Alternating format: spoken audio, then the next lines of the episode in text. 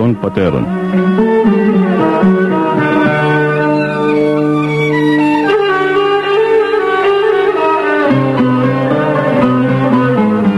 Βοή σιωπής στον παράδεισο της Αθωνικής ερήμου όπου διδάσκει ο Άθος με τη μυστική γλώσσα των πατέρων του.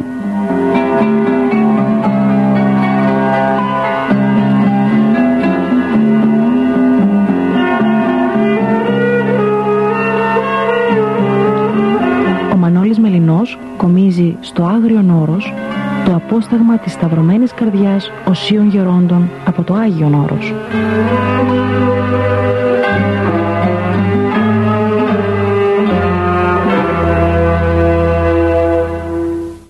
Χαίρετε αγαπητές και αγαπητοί μου φυλαγιορείτε ακροατές μαζί και πάλι στα πλαίσια της καθιερωμένης αθωνικής επικοινωνίας μας. Θα έχουμε και σήμερα την χαρά να συνομιλήσουμε εδώ στην Ιερά και Σεβασμία Μονή Καρακάλου με τον οσιολογιότατο γέροντα Μάρκελο. Ο Σεπτός Αγιορείδης θα μας νουθετήσει, θα μας χειραγωγήσει εις Χριστόν με τον άλατη ηρτημένο λόγο του τον βιωματικό. Πριν όμως περάσουμε στην συνομιλία με τον πατέρα Μάρκελο, θα σας διαβάσω ένα απόσπασμα ως εισαγωγή της εκπομπής αυτής από το βιβλίο Αγιορείτες Ερημίτες που είναι το πέμπτο στην σειρά Πύρα Πατέρων.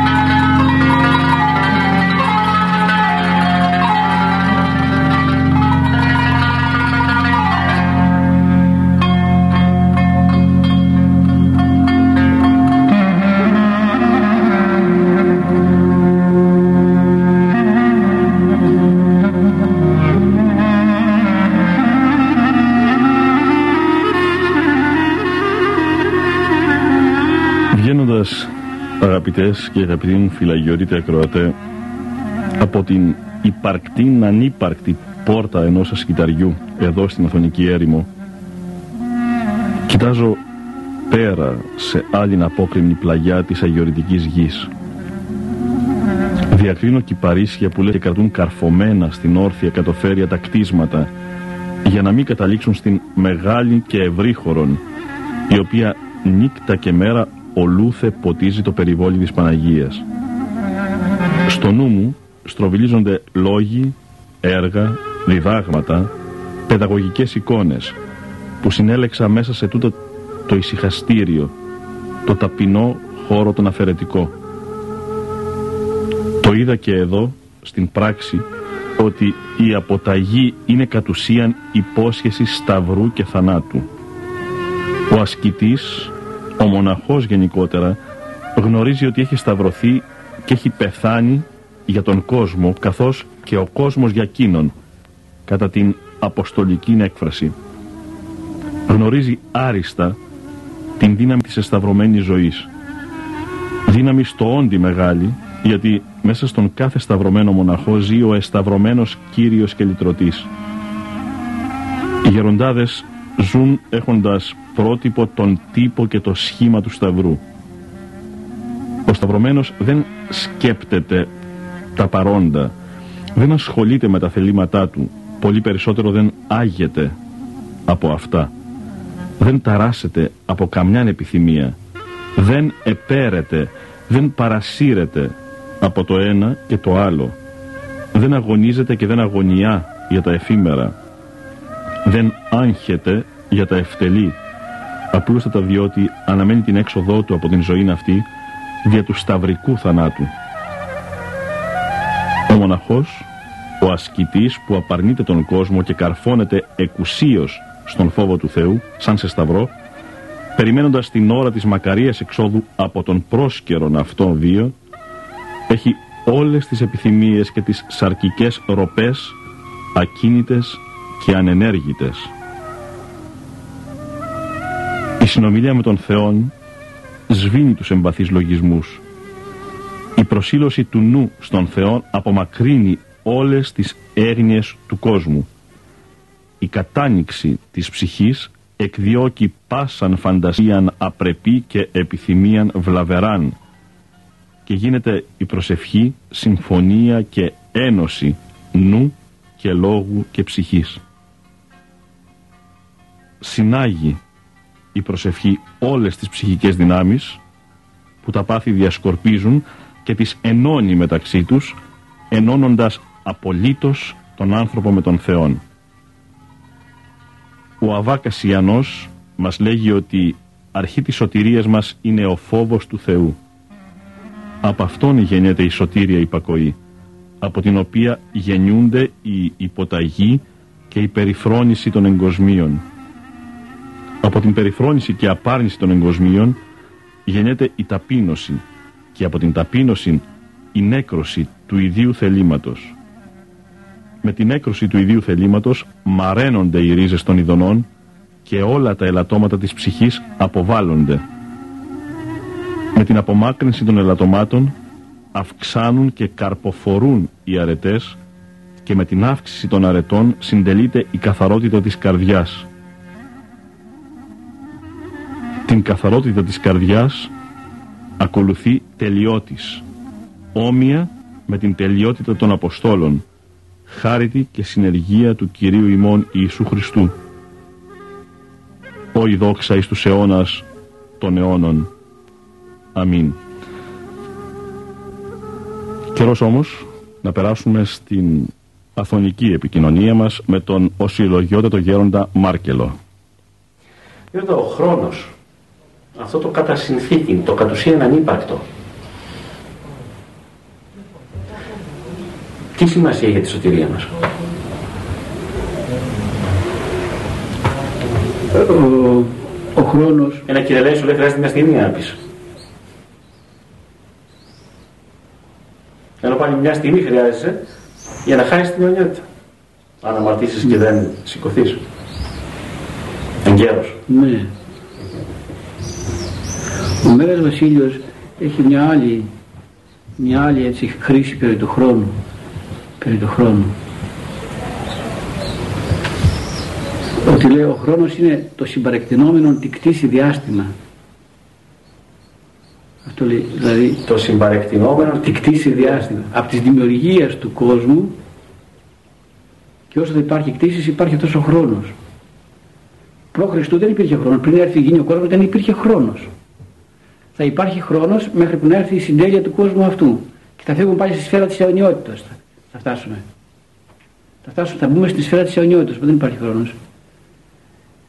Και ο διάβολος μπηδάμε λίγο τα νοήματα δεν μου το επιτρέπεις.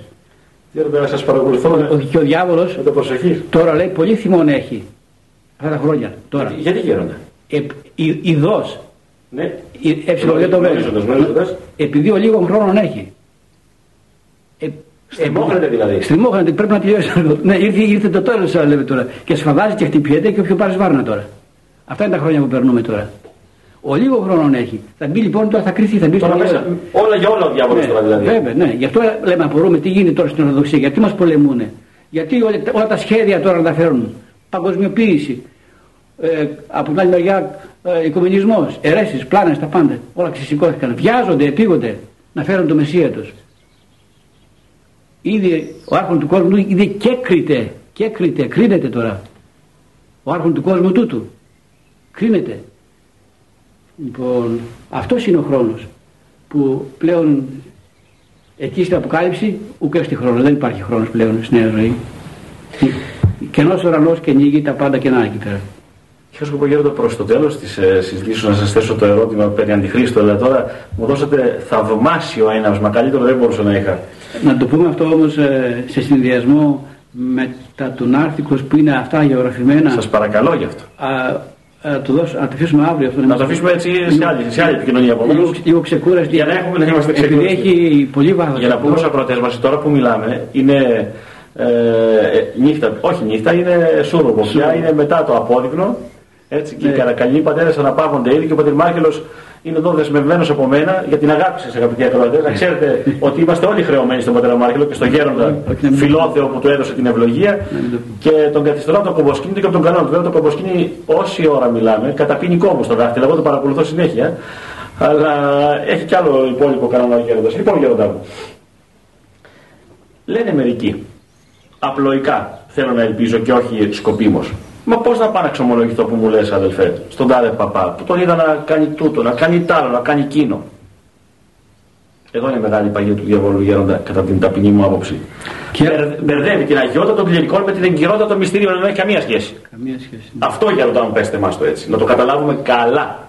Και αυτό μόνο λένε, αλλά λένε ότι εγώ αν το κάνω αυτό πάλι θα ξανακάνω τα ίδια αύριο. Και αυτό.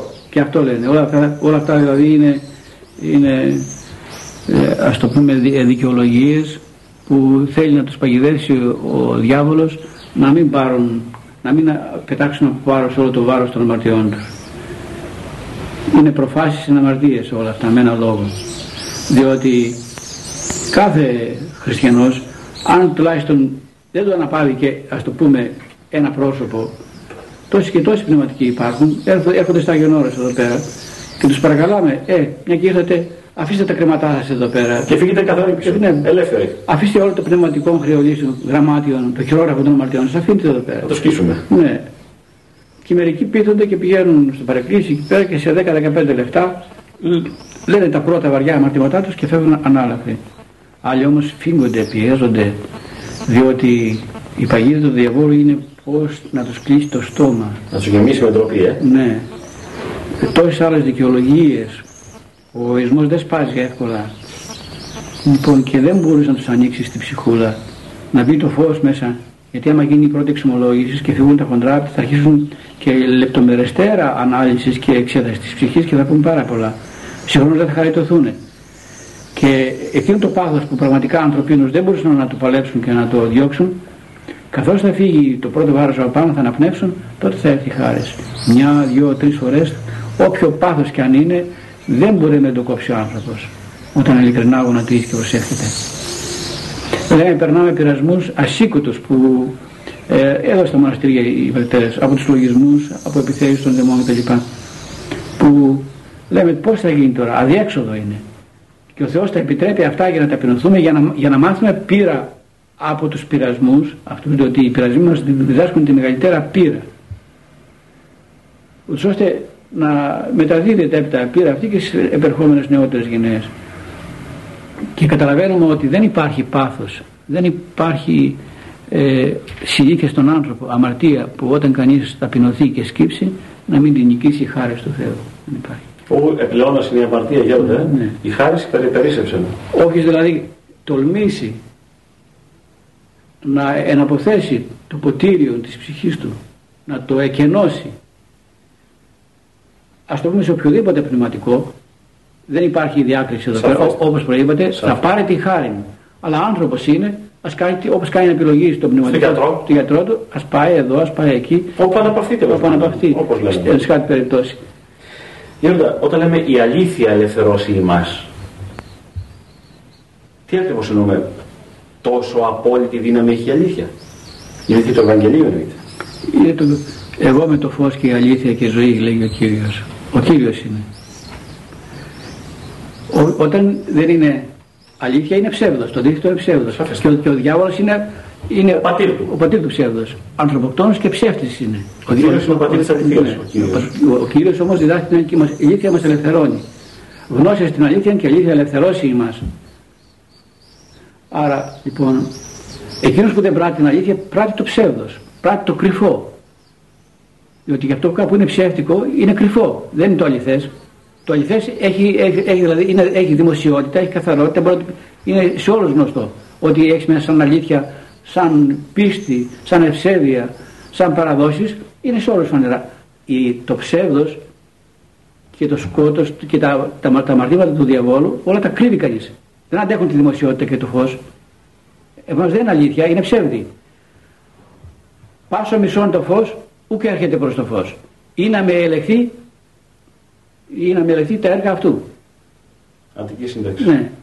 Λοιπόν, όποιος λοιπόν μισεί το φως, δεν έρχεται προς το φως, δεν αντέχει τη δημοσιότητα. Άρα η αλήθεια, η αλήθεια η οποία είναι μόνο ο Θεός, είναι μόνο ο Θεός, το φως του Χριστού μας, εγώ είμαι το φως του κόσμου. Ο ακολουθών εμείς ούμι περπτήσει εν τη σκοτία, αλλά έξι το φως της ζωής. Ο Χριστός λοιπόν είναι η αλήθεια, αυτός είναι αυτό, η αυτό ζωή, αυτός είναι η πηγή όλων των χαρίδων και όταν κανείς τρέφεται προς τα εκεί είναι άνθρωπος σωστός και υγιής. Γι' αυτό λέει η αλήθεια μας ελευθερώνει από την πλάνη ενώ το ψεύδος μας υποδουλώνει. Εδώ κρύβεται. Η αλήθεια είναι μεγάλο πράγμα. Δεν είναι, δηλαδή τον άνθρωπο τον κάνει ελεύθερο. Ο αληθής είναι ο ελεύθερος άνθρωπος. Είναι ο απαθής ο άνθρωπος. Γιώργο, η αγιοτάτη, η φιλτάτη ορθοδοξία, όταν λέμε ότι είναι τρόπο ζωής, τι εννοούμε; Πέρα το δόγμα δηλαδή. Ναι. Η, η, εκκλησία, η εκκλησία μας, η ορθοδοξία μας, είπατε ότι είναι; Τρόπο ζωής. Τρόπο ζωής. Ναι. Όταν λέμε τρόπο ζωής, να το πω απλά, η ορθοδοξία μας είναι η ευωδία του κόσμου. Η ευωδία του κόσμου. Αυτό είναι τρόπο ζωής. Τρόπο ζωής δηλαδή είναι ένα ευωδέστατο πνευματικό σαλόνι. Να ζεις αρωματικά δηλαδή με ναι. λόγια, ευχάριστα. Να, να μην ζεις δηλαδή μέσα στη μιζέρια του κόσμου. Στη, στη βρωμιά. Στη βρωμιά του κόσμου μάλιστα, τούτου. Ό,τι ευωδιάζει είναι ορθόδοξο ε, και ό,τι η καρδιά της σήμερα κόσμος είναι από την ορθοδοξία. Η Εκκλησία του Χριστού μας συγκρατεί τον κόσμο. Είναι το άλλα στο πνευματικό. Εάν το άλλα μοναντή εν τίνια ληστήσετε. Λοιπόν, επειδή ο άνθρωπος βλέπετε που, έχει, που είναι ορθόδοξος, ζει ακριβώς όλα τα μυστήρια της Εκκλησίας μας και είναι πηγή φωτός, δυνάμεως, χαράς και αληθείας. Αν πάρεις το περιβάλλον που ζεις ή μέσα σε ένα νοσοκομείο να σου πω εγώ. Μια, μια νοσοκόμανα είναι που έχει θεοσέβεια είναι το φως όλου του νοσοκομείου. Θαύματα μπορεί να κάνει. Θαύματα μπορεί να κάνει. Θα πάρει τη γερόντισσα, θα πάρει τον παππούλι, θα, θα δείξει αγάπη, συμπόνια. να υπάρχει ανθρωπισμός τέλος πάντων και σήμερα σε αυτόν τον κόσμο. Είναι ένας αξιωματικός στο στρατό. Θα οδηγήσει τους αξιωματικούς του τους στρατιώτες του να αξιολογηθούν, να πάει στην εκκλησία. Ένας δάσκαλος. Ένας δάσκαλος. Τόσο. Ένας άνθρωπος να είναι. Όλο, ο λίγη ζήμη, όλο το φύραμα ζημί. Επομένως η Ορθοδοξία μας σήμερα είναι τρόπος ζωής και τρόπος ζωής δηλαδή θα λέμε ανεβασμένος, θεματικός τρόπος ζωής που τον άνθρωπο τον εξυψώνει, τον χαριτώνει, του κάνει εικόνα Θεού, του κάνει να έχει ελπίδα ζωής αιωνίου. Ενώ βλέπετε τι γίνεται με τις πλάνες και τις αιρέσεις σήμερα. Ετάραξαν και εκλώνησαν, ετάραξαν και εκλώνησαν τα ανθρωπότητα. Τα χάνουν χριστιανοί, οι χριστιανοί μας και δεν ξέρουν κάτι που να κάνουν σήμερα. Σκοτίζει το μέσο των ανθρώπων, απορούν πως θα πού να κάνουν. Και γι' αυτό ακριβώς η Εκκλησία μας είναι τρόπος ζωής και τρόπος ζωής, ε, ζωής αιωνίου. Ζωής αιωνίου. Δηλαδή, όχι μια, μια ζωή απλή, αλλά εφημερή. εφημερή αλλά η ζωή, η ζωή την οποία κάνουν τους, τους δίνει την ελπίδα και όλα τα προσόντα και όλα τα προνόμια ούτως ώστε αγιαζόμενοι και σωματικά και πνευματικά να έχουν ελπίδα αναστάσεως, όχι κατακρίσεις, ε, ε, αναστάσεως ζωής. Ε, ναι, δηλαδή οι, οι μεν δίκαιοι θα έχουν ανάσταση ζωής, είδε τα φάβα πάστες ανάσταση κρίσεως. Ε, τους δίνει λοιπόν τους ανθρώπους, τους χριστιανούς που έχουν αυτόν τον τρόπο ζωής, τον ορθόδοξο τρόπο ζωής, να είναι μάρτυρες σε όλο τον κόσμο και έχουν ελπίδα αναστάσεως.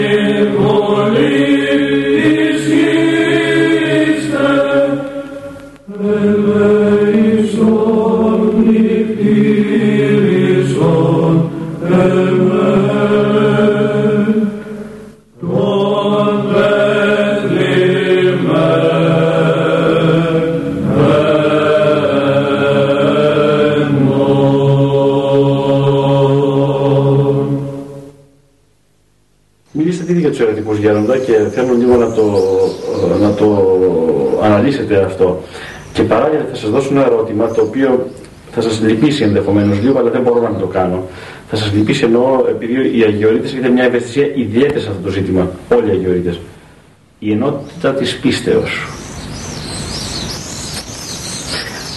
Πώς πρέπει να την προσεγγίζουμε γέροντα αυτή την ενότητα της πίστεως που είναι για όλους μας επιθυμία και ευλογία. Πώς όμως πρέπει να την ακολουθήσουμε για να φτάσουμε εκεί; Τι δρόμο, τι μονοπάτι, τι γολγοθά πρέπει να ανεβούμε για να φτάσουμε εκεί; Η, η ενότητας της πίστεως είναι όπως ακριβώς την εκήρυξε και την αδίδαξε ο Χριστός στην, Είναι αυτό αλήθεια. ναι, στην αρχιερατική του προσευχή. Όταν γονάτισε εκεί στην κήπος της Γεστημανή και προσευχόταν στο Θεό Πατέρα του, είναι όσην εν, λέει παρακάλεσε, να είναι ένα, ενωμένοι. Θέλω να βλέπω Θεέ μου, λέει, τη δόξα την δική μου. Όχι μόνο οι μαθητέ μου αυτοί, αλλά όσοι θα πιστέψουν στο μέλλον, στους αιώνας ή σε μένα. Αυτή την ενότητα των χριστιανών που να είναι κάτω από τον ποιμένα τους, τον καλόν ποιμένα και να ακολουθούν τον ποιμένα και αυτός να τους οδηγεί εις νομή ζωής αυτή η ενότητα είναι το παν μέσα στην Ορθοδοξία.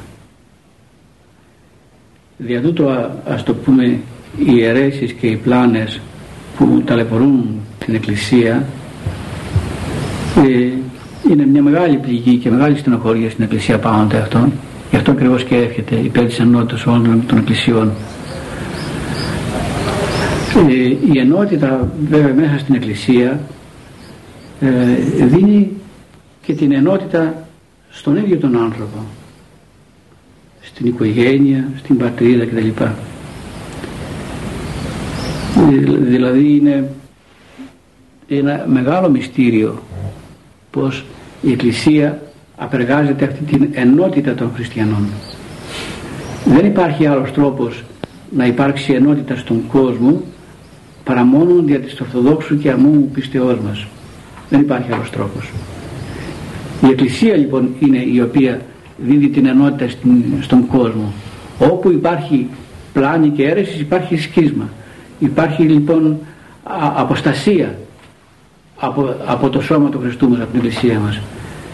Και επειδή αυτά, αυτή, σήμερα η Εκκλησία μας υποφέρει και υπάσχει από, από αυτές τις πλάνες και τις αιρέσεις και αποσκερτούν και φεύγουν από το σώμα της Εκκλησίας του Χριστού μας, φεύγουν τα γνήσια τέκνα της, που είναι βαπτισμένοι, δεν έχουν βέβαια επίγνωση του μυστηρίου της ενότητας και της χαράς και της ειρήνης που δίνει ο Χριστός στα τέκνα του, αποσκερτούν και φεύγουν είτε και από σκοπιμότητες διάφορες, από συμφέροντα κτλ.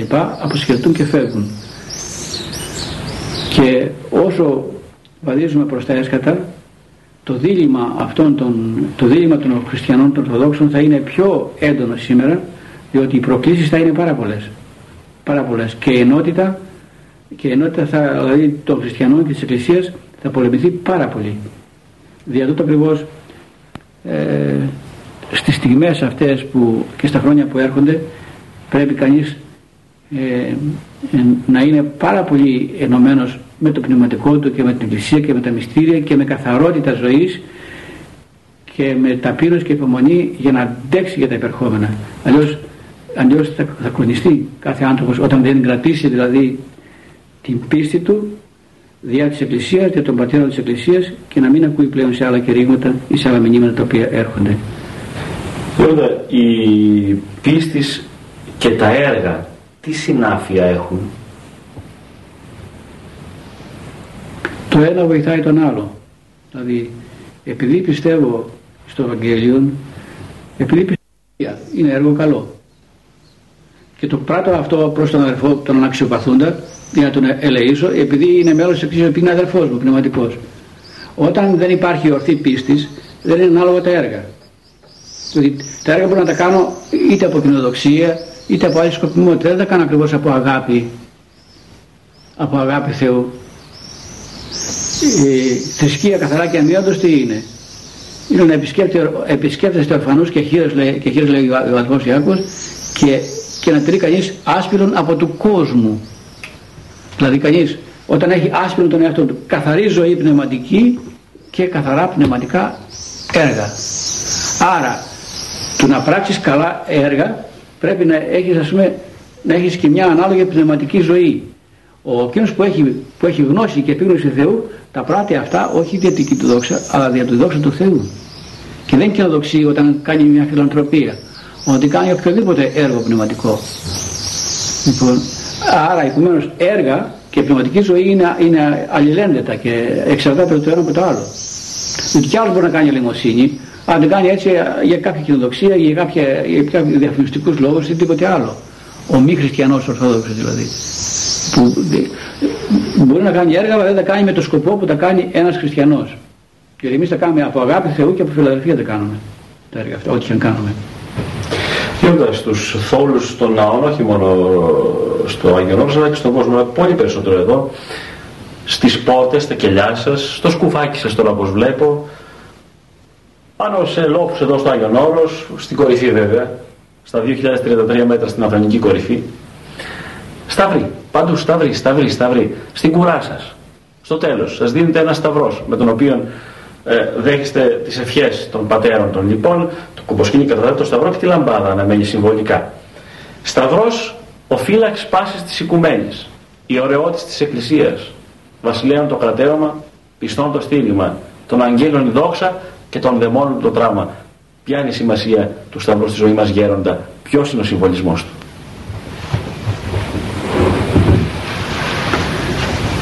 Ο Σταυρός του Χριστού μας είναι νίκη κατά το θανάτο.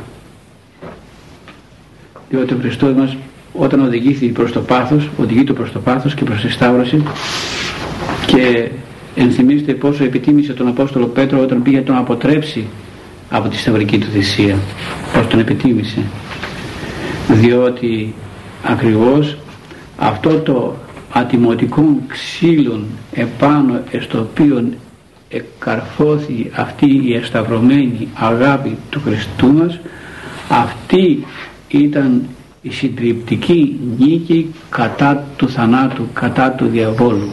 Γι' αυτό φρύτη και τρέμει ου φέροργαν καθαράν αυτού την δύναμη την δύναμη ότι νεκρού, νεκρούς ανιστά. Ναι. και θα τον κατήργησε. Μάλιστα. Δηλαδή η δύναμη του Σταυρού είναι το κάθισμα του Αποστόλου Παύλου. Εγώ δεν λέγω είναι το Σταυρό του ναι. Ε, εμεί μη γίνει το καυχά στη μία του Σταυρό του Κυρίου. Είναι το καύχημα. Αλλά και το καύχημα κάθε χριστιανό γι' αυτό όπως προείπατε παντού βλέπουμε να είναι ανηρτημένος ο τίμιος και ζωοποιός Σταυρός και ακριβώς και ο Χριστός μας που όταν κατέβει στον Άδη και κήρυξε και εκεί μετάνοια ήταν ακριβώς έφερε όπως είπαμε στο σώμα του τα στίγματα του Σταυρού, της Σταυρικής του θυσίας και κατενίκησε τον Άδη και τον θάνατον. Αν δεν υπήρχε λοιπόν η Σταυρική θυσία του Χριστού μας δεν θα εξεπλύνονταν όλο το, το προπατρικό αμάρτημα του Αδάμ. Δεν θα νικεί το θάνατος. Δεν θα υπήρχε η Ανάστασης. Δεν θα υπήρχε η ζωή αιώνιος. Όταν λέμε Άδης και νικήθη ο Άδης ε, δεν πρέπει να το πάρουμε με μια ε, έννοια προσωποποιήσεως ότι ο Άδης δεν είναι υπόστασης πραγματική αλλά είναι το σκότος όπου ε, προϋπήρχαν εγκλωβισμένοι εκεί όλοι οι προπάτερες οι οποίες σαν είδαν το φως έσπευσαν αγαλωμένο ποδί προς το φως μπορείτε να πείτε Γιώργο ποιος, ποιος δεν έτρεξε τότε προς το φως; Ποιος, ποιος, ποιος δεν έτρεξε; Ε, βεβαίως. Υπήρχε κανείς που να μην πίστεψε τότε στον Κύριο; Οι, οι προπάτορες... Από το Σενάδι. Ναι, ε, από το Σενάδι, από όλους τους προπάτορες και δικαίως. Αλλά υπήρχαν λέει ο Μερός Γρηγορίος και οι μη πιστεύοντες οι οποίοι και εκεί δεν επίστευσαν. Και πάλι δεν επίστευσαν. Και πάλι, δηλαδή όλοι οι τον Άδη δεν επίστευσαν. Κατά το Μέγα θεωρώ το Γρηγόριο αυτό εδώ πέρα. Διότι αν ήταν όλοι οι διότι όσοι εκήρυξαν και προφήτευσαν και περίμεναν τον Χριστό, όλοι αυτοί οι δίκοι έτρεξαν. Αλλά οι μη ε, αναμένοντας τον Χριστό ως Σωτήρα και Μεσσία δεν επίστευσαν και εκεί. Άρα λοιπόν ο Σταυρός του Χριστού μας κατενίκησε τον θάνατον. Δι' αυτό τα κλήθρα του Άδου συνετρίβησαν. Όπως βλέπουμε και στην Ορθόδοξη απεικόνηση. Ναι, της Αναστάσεως του Χριστού μας. Έτσι. Λοιπόν, προϋπήρχε η Σταύρωση του Χριστού μας. Γι' αυτό ακριβώς κάτω από τον Γολγοθά, όπως υπάρχει σήμερα στο- στο Ιεροσόλυμο, στο ναό της Αναστάσεως, είναι το σπήλαιον. Όπου κατά την παράδοση, στο σπήλαιο αυτό ε, είχε μεταφερθεί από τον Μαθουσάλα η κάρα του Αδάμ. Η κάρα του Αδάμ. Και το αίμα του νέου Αδάμ του Χριστού μας έσταξε και από το πορόδες του- του λίθου που είναι ο πορόδες είναι ο- το έδαφος αυτό ακριβώς έσταξε και εξέπλησε το αμάρτημα του προπάτορος Αδάμ. Και αυτό πάντοτε κάθε σταύρωση η, η- στην εικονογραφία Κάθε απεικόνηση ο- σταύρωση. απεικόνηση έχει ακριβώς από κάτω Την κάρα του Αδάμ την στην κάρα βάση του σταυρού. Αυτό ακριβώς θε- Συμβολίζει. θέλει να συμβολήσει. Έτσι, έτσι. Το οποίο είναι, είναι και η πραγματικότητα αυτή. Και να ξέρετε ότι το ξύλο του σταυρού, του οποίου σταυρού πώς έγινε; Α, η- πολύ υπέροχο. Ε, με αυτό έχω γράψει περίπου 17-18 σελίδες και τα ανακάλυψα αυτά όταν πήγα στα Ιεροσόλυμα. Στα Ιεροσόλυμα.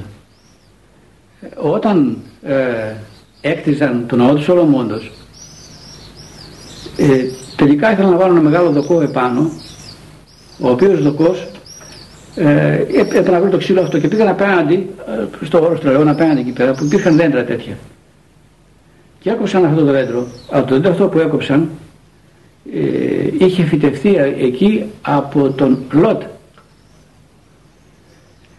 Γι' αυτό ψάλουμε στα τροπάρια τα σταυρόσιμα Τετάρτη Παρασκευή εξήλου και πέφχης και κυπαρίσω το διάβαζα το και έψαμε εκεί πέρα. Ο τριμερής σταυρός. Και απορούσε γιατί το γράφει εδώ πέρα η παρακλητική αυτό; Και το ανακάλυψα εκεί. Τι έγινε; Ε, πέντε λεπτά να το τελειώσουμε έχεις χρόνο; Παρακαλώ Γερόντα. λοιπόν όταν ο Εσάς και θα μου καθυστερείτε τον κανόνα σας. λοιπόν τώρα ακόμα λίγο δεν, Λίγο ακόμα, δεν- εντάξει, δεν είναι εντάξει. σκοτεινή Χαρά αυτό. μου μεγάλη. λοιπόν όταν ο Ιώβ όχι ε, με συγχωρείτε Ο Λότ. ο Λότ Μμμ. έφυγε από τα Σόδαμα Η γυναίκα του οποίου έγινε στήλη άλετος. Έφυγε αυτός με τις κόρες του οκτώ, λοιπόν και πήγε στο Οροσιγόρ εκεί αλλά εκεί κάτι την παράδοση αμάρτησε μάλλον οι θυγατέρες του τον επλάνησαν. Διότι έλεγαν μέσα σε ξένη χώρα εμείς πως θα πάρουμε άλλο αλόθρησκο να παντρευτούμε εμέτρησαν τον πατέρα τους και απέκτησαν παιδιά. Μία η η μεγάλη και η άλλη κόρη. Όταν, ναι, αυτό μέσα στην παράδοση. Όταν όμως συνήρθε ο Λότ, κατάλαβε το αμαρτημά του. Και πήγε στον Αβραάμ, το θείο του, και το ξομολογήθηκε. Γι' αυτό ακριβώς υπάρχει σήμερα το, αν πάτε στα Ρωσόλυμα, να αναζητήσετε το μοναστήρι του Τιμίου Σταυρού. Υπάρχει το Τιμίου Σταυρού σήμερα. Στο οποίο φυλάγεται όλη αυτή η παράδοση, στο οποίο λέμε, αλλά φυλάγεται σε, εικονο- σε αγιογραφία και σε παράδοση μέσα στο μοναστήρι αυτό ο Αβραάμ άκουσε τον άνοιξό του. Τον συγχώρεσε αλλά το βάλε κανόνα. Το βάλε κανόνα πνευματικό. Και του λέει το έδωσε, το έδωσε τα τρία ραβδιά τα οποία ο Αβραάμ είχε πάρει από τη φιλοξενία που του έγινε στη Δρία Μαυρή όταν η Αγία Τριάδα τον επισκέφθηκε με τη φιλοξενία που έκανε Τρεις άγγελοι. ναι. Και θα τα πάρεις αυτά άλλα και θα τα πάτε να φυτέψει το λόφο αυτό και κάθε μέρα θα πέρασουν νερό από τον Ιορδάνη με το γαϊδωράκι σου και θα πάνε τα ποτίζεις για να βλαστήσουν.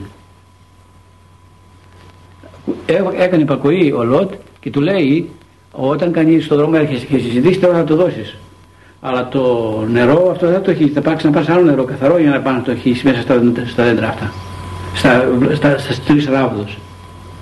Και έτσι το έκανε με πολύ κόπο. Αλλά πολλές φορές πήγε τον πήρε ο διάβολος και έγινε το σαμάρι το γαϊδωράκι του και το έγινε το νερό. Για να ξαναπάει Και πάλι. να ξαναπάει, να ξαναπάει πάλι. Φανταστείτε τι κόπο και ταλαιπωρία ο Λότ. Αλλά με τα πολλά βάσανα εφήτρωσαν αυτά, ευλάστησαν και έβγαλαν τρία δέντρα. Πεύκο και κέντρο και κυπάρι και κυπάρι, και το κυπαρίσι. Και έγινε, ο- έτσι τα μεγάλωσαν και έγινε ένα δέντρο, σαν να συνεχωνεύθησαν. Και όταν λοιπόν, όταν ζητούσαν το μεγάλο δοκό επάνω από τον άλλο του Σολομόντος, πήγαν και έκοψαν το δέντρο αυτό. Το ένα από αυτά. Ήταν ένα. Είχε σωματι- Είχαν, είχαν, Α, και τα τρία μαζί ε, εκεί όχι, ένα. ένα. Ένα είχαν γίνει. Λοιπόν, έκοψαν το δέντρο αυτό. Το πελεγήσαν, το έκαναν δοκό και το πήγαν. Όταν οι, οι μάστοροι πήγαν να το βάλουν επάνω, μετρούσαν στα μέτρα του ακριβώς έτσι. Το βάλουν απάνω, δεν τέριαζε, έβγαινε ή μεγαλύτερο ή μικρότερο. Το κατεβάζουν πάλι κάτω. Μα μετρήσαμε, λέγανε. Το, του κόβουν από εδώ, του κάνουν από εκεί, το εισάζουν, το ανεβάζουν πάνω, πάλι δεν τέριαζε. Ανεβαίνουν, κατεβαίνουν, με αυτό το ξύλο καταραμένο λέει. Και το πέταξαν κάτω, όπως φαίνεται εκεί που είναι ακριβώς ο νόμο του κάτω είναι σε ένα απότομο. Το πέταξαν κάτω εκεί, καταραμένο ξύλο. Και όταν στάβασαν τον Χριστό μας, το καταραμένο ξύλο πήραν. Επικατάδο πάση επί νόμου ξύλο εκρέματε. Πήραν το ξύλο που σκο, το, το ξύλο αυτό σκοπίμως το καταραμένο για να σταυρώσουν, για να σταυρώσουν πάνω τον Χριστό. Το οποίο ξύλο προήλθε από την Αγία Τριάδα, το οποίο το φύτεψε ο Λότ και έβγαλε τα, τα τρία ε, δέντρα και το οποίο ύστερα αυτή το πήγε στο της Ολομώντας, το πέταξαν και αυτό έγινε το ξύλο της Σταυρώσεως. Αυτό φυλάγεται μέσα στο, ναό, μέσα στο ε, μοναστή του Τιμίου Σταυρού που φαίνεται όλη, φαίνεται όλη αυτή η αγιογραφία που με δείχνει, δείχνει τον, τον Λότ να κουβαλάει το νερό αλλά υπάρχει στο σημείο ακριβώς που ήταν φυτεμένο που υπάρχει και η καντήλα σήμερα και βοδιάζει ο τόπος αυτός όπως ακριβώς στο Γοργοθά όταν προσκυνείς στο Γοργοθά υπάρχει όταν σκύβεις κάτω από την Αγία Τράπεζα είναι το σημείο που ακριβώς ήταν τοποθετημένο το ξύλο της Σταυρώσεως δεν συγκλονιστική γέροντα η αφήγησης. Ε, είδα τι, τι βγήκε από το Σταυρό. Αρχίσαμε έτσι και καταλήξαμε μια λόγια. Εγώ δεν κατάλαβα πώς πήγε βέβαια. Είναι γέροντα η ευλογία. Η ευλογία της Παναγίας που σας φροντίζει και μας, και μας στηρίζετε. Ευχαριστώ πάρα πολύ Γέροντα. Mm. Σας αφήνουμε τώρα να κάνετε τον κανόνα σας γιατί σε λίγο θα είμαστε και εμείς. Ε, ε, καλό τρόπο να προλάβεις και εσύ να πας στη, στη σκήτη.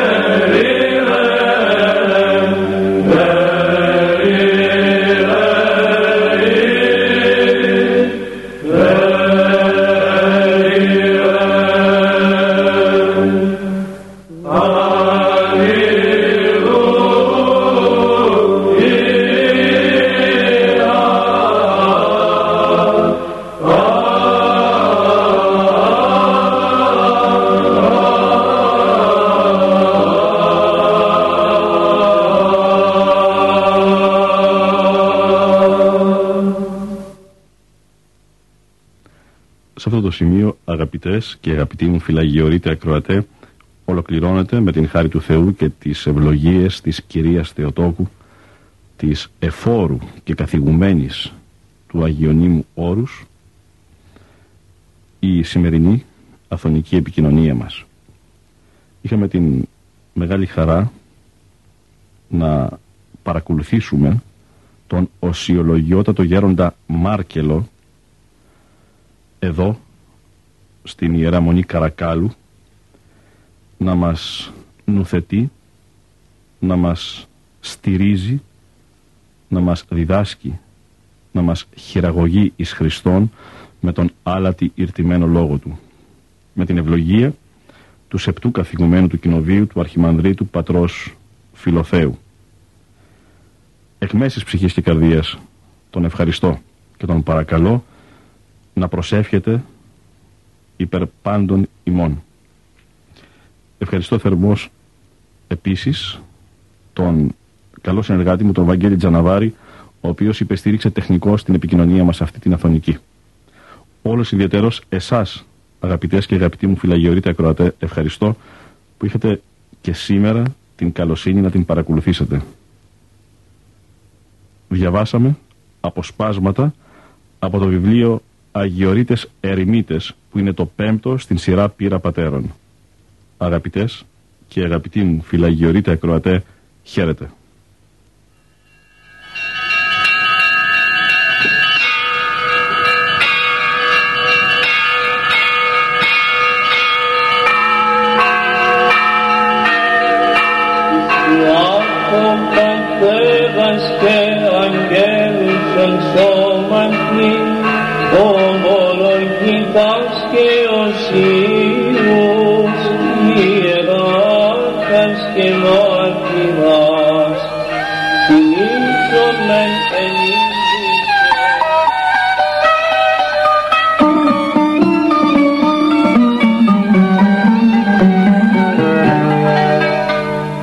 Ήταν η εκπομπή Πύρα Αγιοριτών Πατέρων.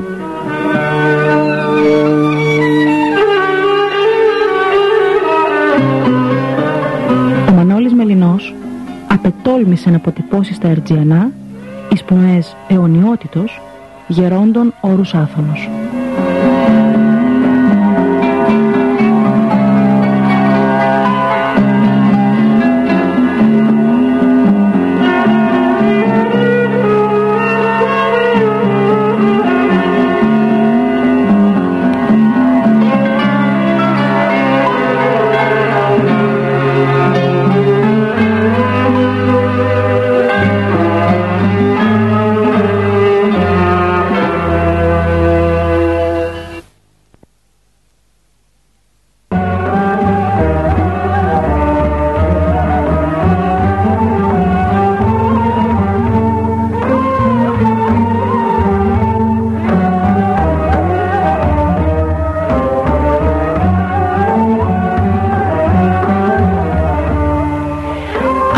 Αναζητάτε συχνότητα στα FM Ορθοδοξία και παράδοση στους 103 μεγακύκλους.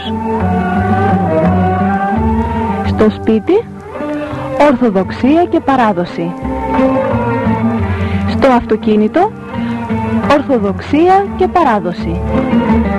Στο εργαστήρι Ορθοδοξία και παράδοση. Στο γραφείο Ορθοδοξία και παράδοση. Παντού και πάντα Ορθοδοξία και παράδοση στους 103 μεγακύκλους στα FM.